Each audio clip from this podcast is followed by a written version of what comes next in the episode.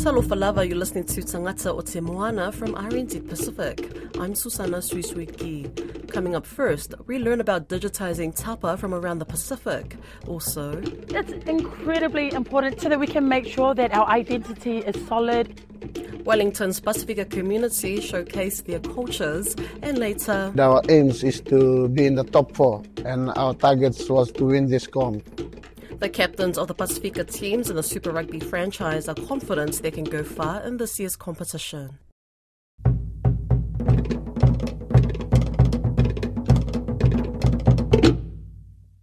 Over in Wellington at the Te Papa Museum, the imaging and collections team are spending the next few weeks photographing numerous large tapa cloths for an upcoming publication. The digitizing process of tapa, which have come from all over the Pacific, is a delicate and time consuming project, but the benefits include accessibility and preservation. Joining me to talk about the Tapa digitization project are Te Papa Museum's collection imaging managers, Michael O'Neill and Grace Hutton.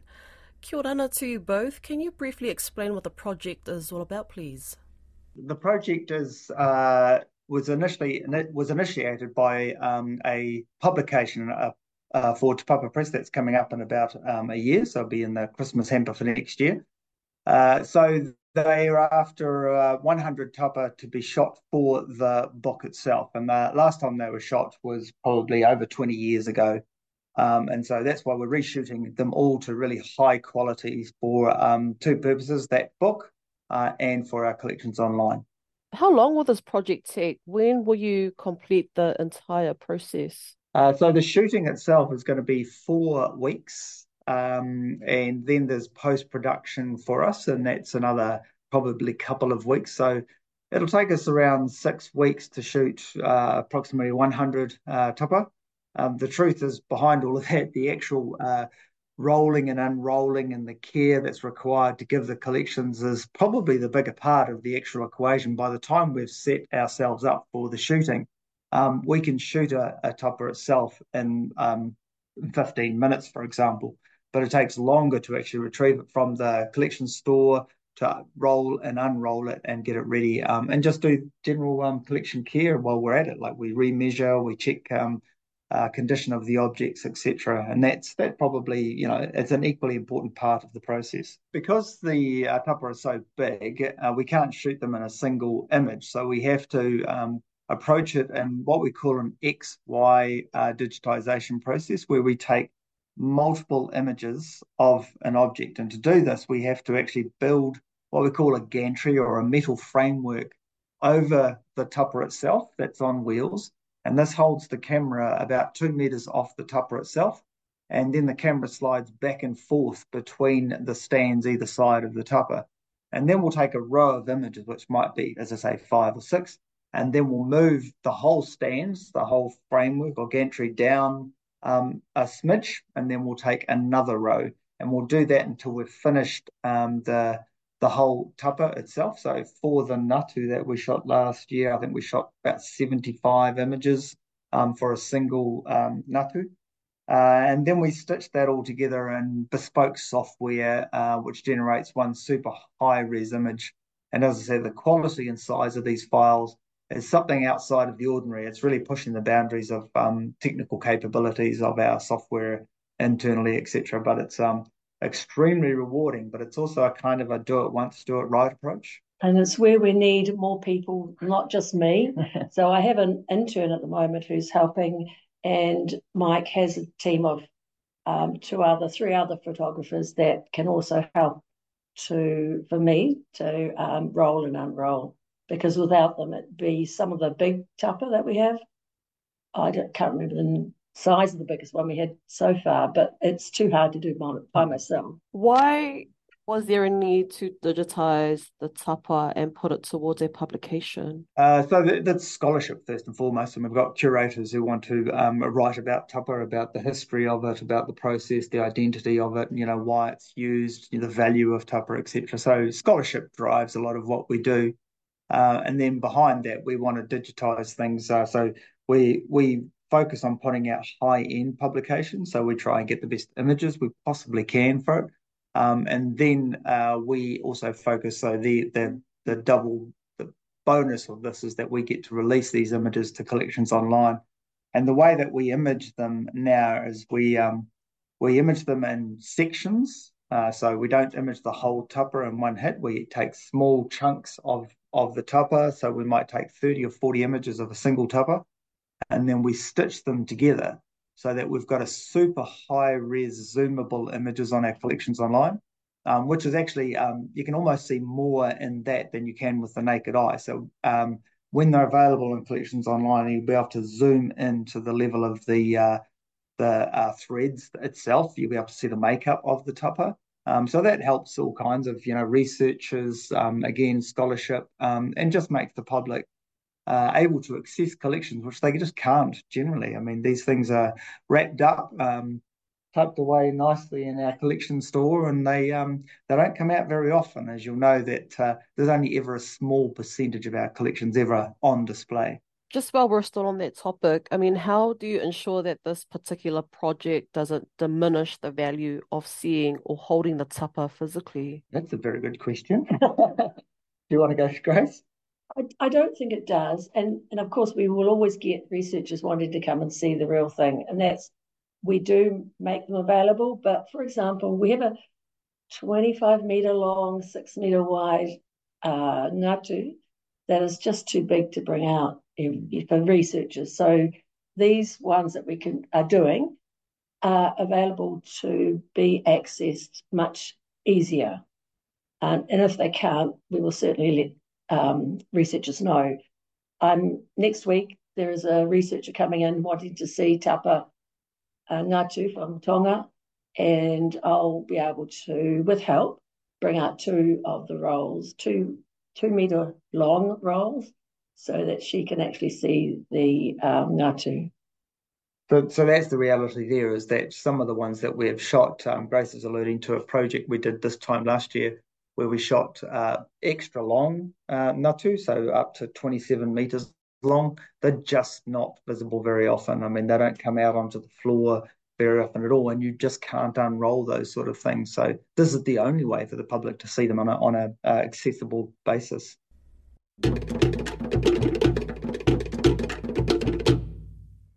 Wellington's Pacific community came together to honour their rich cultural heritage at the annual Wellington Pasifika Festival last weekend. Pride and passion for Pasifika excellence was on full display down at Waitangi Park. Tiana Haxton was in Te Whanganui-a-Tara for the event.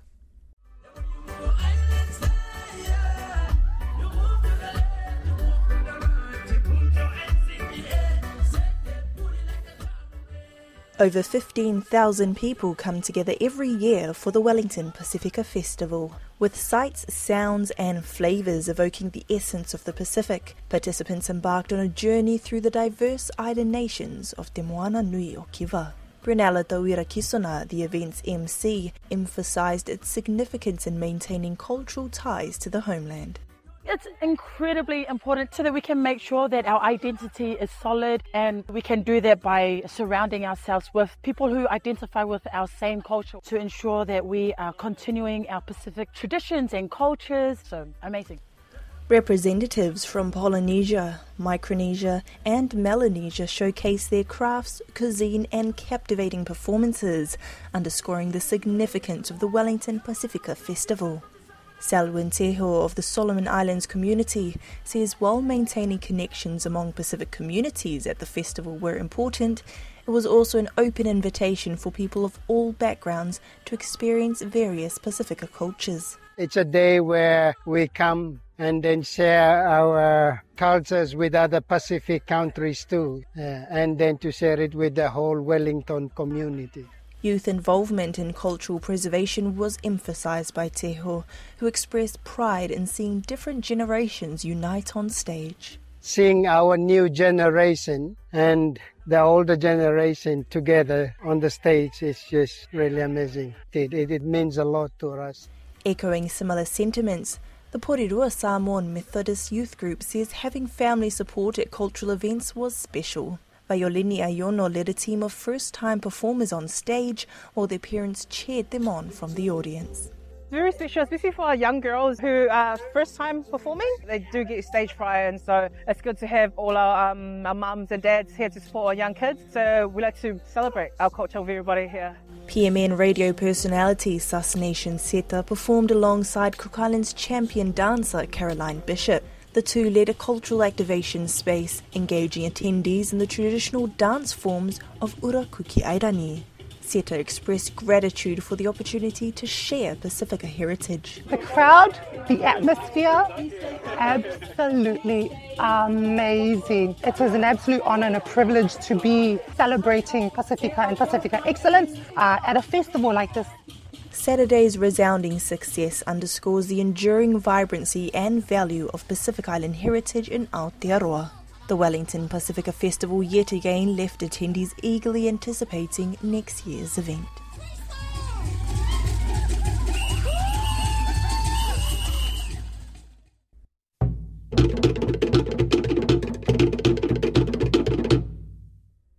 Head nurse at Rarotonga's hospital is calling on New Zealand to help meet its staffing shortages.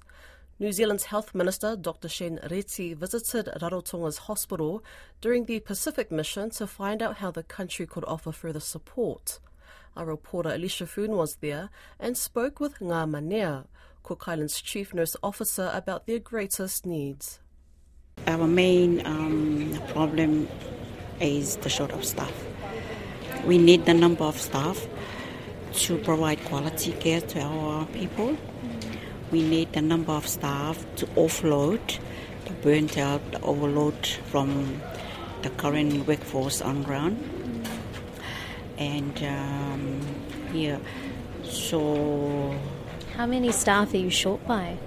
Um, and we need more about 20, 22. There's a lot of nurses that need to be replaced. Okay and it's not yet replaced due to some immigration requirements and due to the other country with the um, they have to resign from their own work and they have to have a notification period for four weeks. And then that will delay and then the proceeding of uh, procedures for them to come over. It's quite a long process too yeah. So, what impact does these staff shortages have on the people of Rarotonga? The impact is like the staff are burnt out and then reported sick leave, you know, because, and the impact also is they don't have quality life with their family, mm. whereby on their days off, they were all called to come back and work. So they don't have quality time with their with their family, and also um, increasing the um, incidences in patient management and then shortcutting um, because they are all tired. And the impact on people, residents, and people that might be on wait lists? Uh, Do you have to delay any procedures? have to delay the appointments, you know, like, and, you know, in the community, they will expect some delays for the nurses to visit the old age, and then sometimes our postnatal mothers, there will be a delay um, to visit them. Yeah. How can New Zealand support? The Health Minister of New Zealand, Dr. Shane Reti, is here taking a tour of the hospital yeah. at the moment. What would you like to see? This is your chance to ask. So I would like, like New Zealand, if they have like exchange program, you know, like if for upskilling our nurses, like. Um, you know, exchange program like if the nurses from New Zealand can come over and then replace and then our own nurses can go over and, and, and, and work and because we refer our patient, we refer our patients to New Zealand. So just to give them a much exposure to New Zealand situation, to New Zealand context, and also we'd like to see New Zealand to support um, technical advice in terms of developing our you know, review our Nurses Act, review our code of conduct, you know, and develop some um, nursing document that will also support our nurses that for them to realize that they are safe in terms of practicing and they have standard in place and their policies in place and code of conduct, scope of, scope of practice.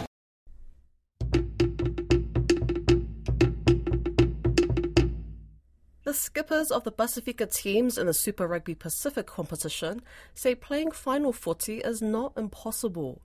Meli Derenalagi of the Fijian Drua and James Lay from the Moana Pacifica team both believe they can be in the final eight this year as they finalise their preparations for their team's third Super Rugby Pacific season.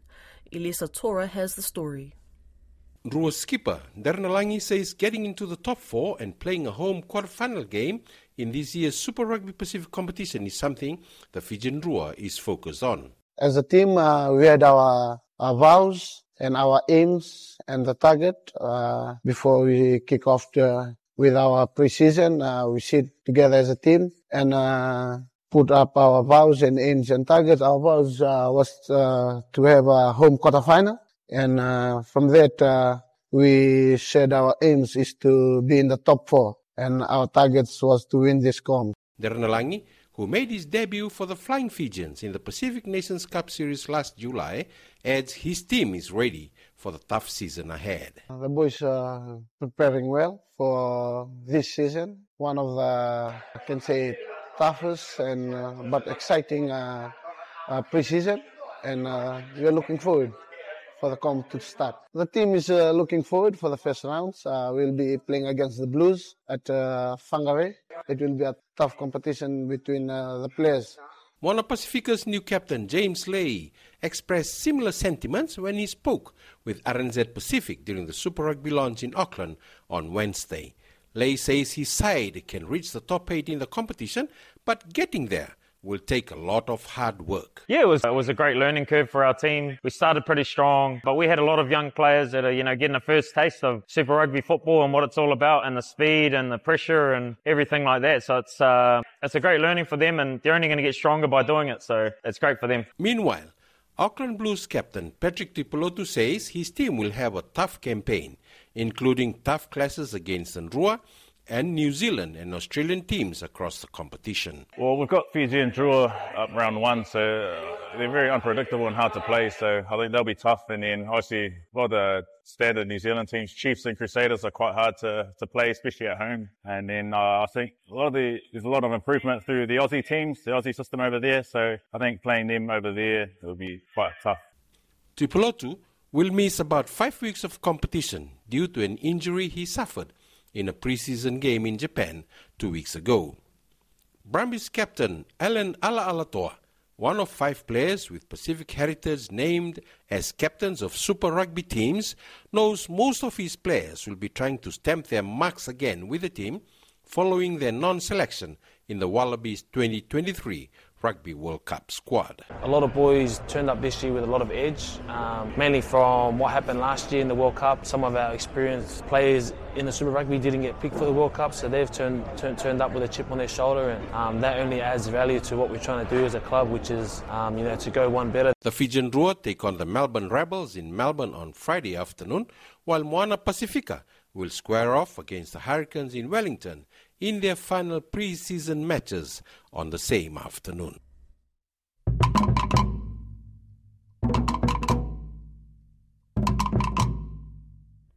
Every day, over 15,000 high school students in New Zealand face the reality of putting their education on hold in order to feed their families.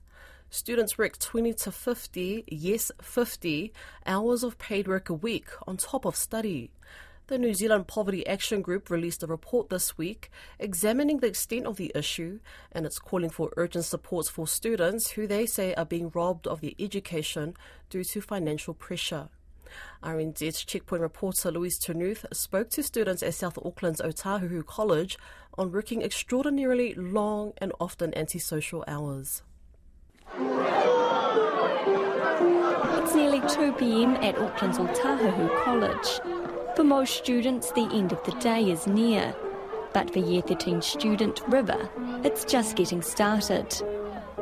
At 4pm, she'll start her shift at the local KFC and she won't finish until 10 o'clock tonight. On weekends, she stays till closing time, 1am. That's about 40 hours a week on top of her schoolwork. I'm always so tired, like I'm exhausted when I come to school, but yeah, I want to come to school to graduate. Yeah. And she's not alone. It's reported that over 15,000 students are working between 20 and 50 hours per week on top of study.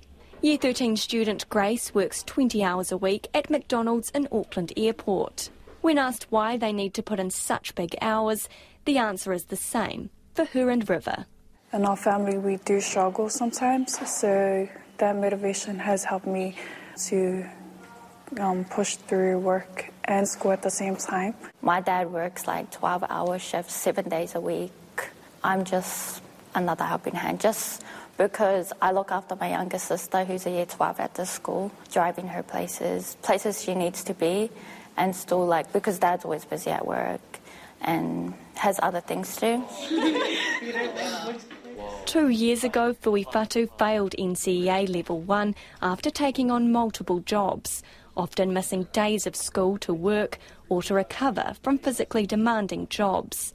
He recalls studying through the night after working all day. So there'll be days where I won't sleep. I'll just be going to my laptop and like check the extra notes, and I'll be studying, then take two hours sleep, and then repeat every every time.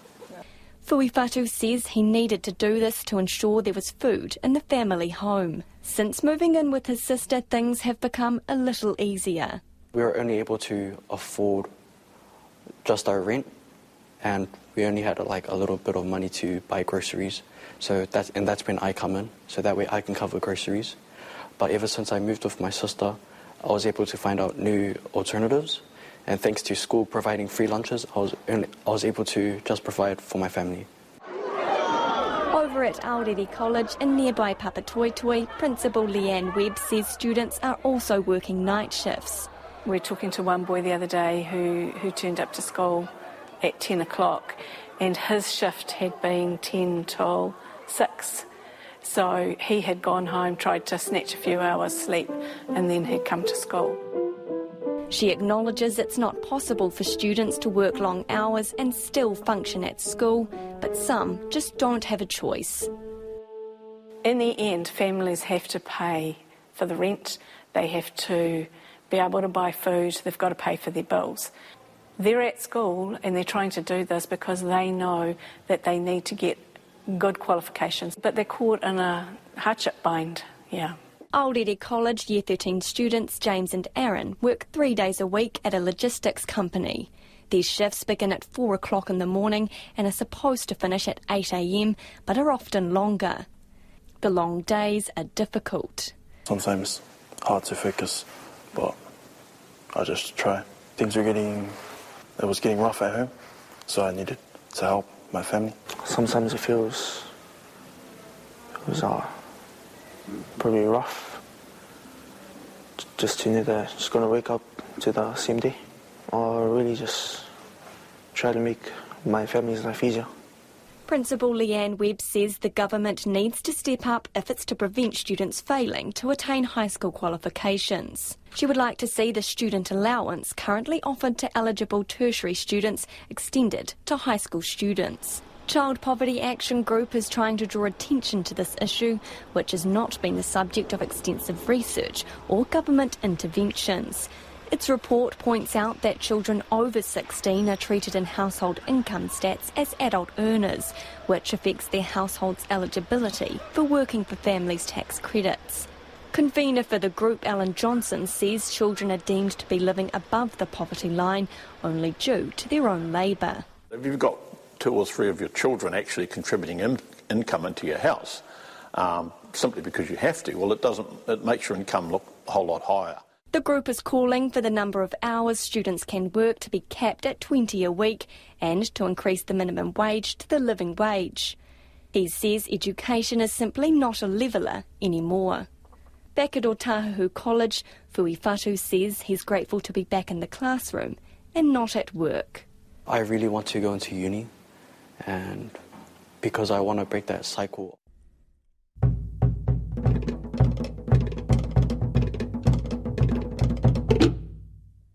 Kiwi-born opera singer Benjamin Makisi of Tongan and Samoan descent is giving back to Aotearoa after returning home from Europe. The tenor has been performing at community events around the country, hoping to make opera music accessible to all. Tiana Haxton caught up with a talented singer.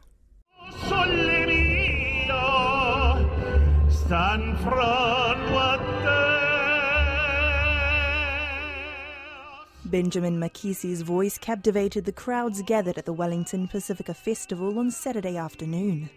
It was a significant full circle moment for the singer, who was born and bred in the capital city.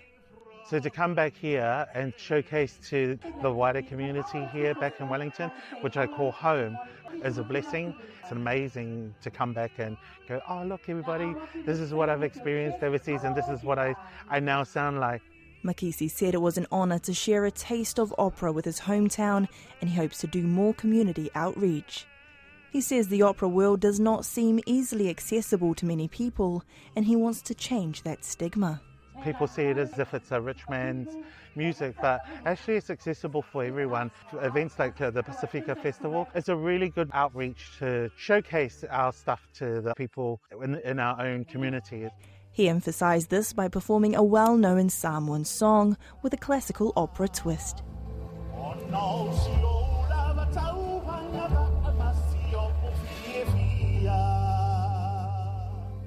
The performance had the crowd entranced. Some got up and danced, expressing their love for Makisi's rendition of the Samoan classic.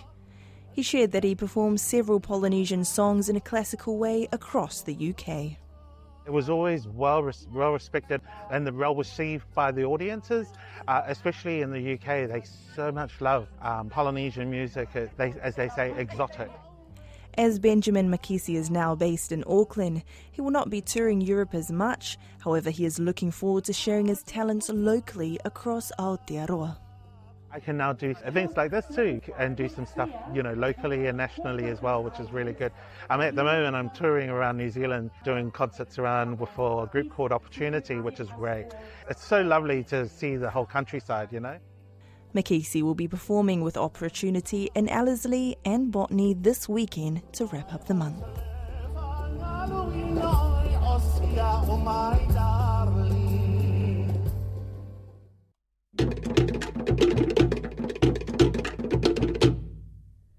Rugby in the Pacific continues to go through some critical phases as World Rugby works with the region's rugby nations on mapping pathways and player development plans.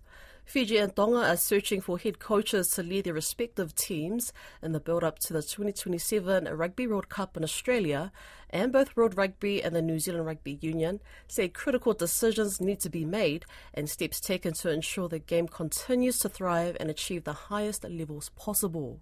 Iliesa Tora has the story. Former Flying Fijians captain and coach Simon Raiwalui, now World Rugby's high performance pathway and player development manager, says while the capabilities of coaches is important, it is critical that coaches selected for island unions understand the culture and the people they will represent. For me, being from the Pacific Islands, uh, being Fijian, we have very similar cultures, to Tonga, Samoa. There has to be a cultural fit. There has to be something that um, is a connection back to the people. There's a connection back to who we are, what's important to us, our why. Why, why do we play for Tonga? What's important for us in the, in the red jersey? So I think all those aspects will be looked at when we're, when we're looking at a head coach. Raiwalui says support staff are important as well adding if unions are going to ask members of the public to invest in teams, then the unions should be investing in the people as well. The staff that supports that head coach is just as important. There has to be alignment. It's not just the X's over on the field, a lot of good coaches. What is important to Tongans, what is important to the... If we're going to ask the people to invest in the team, we must invest in the people.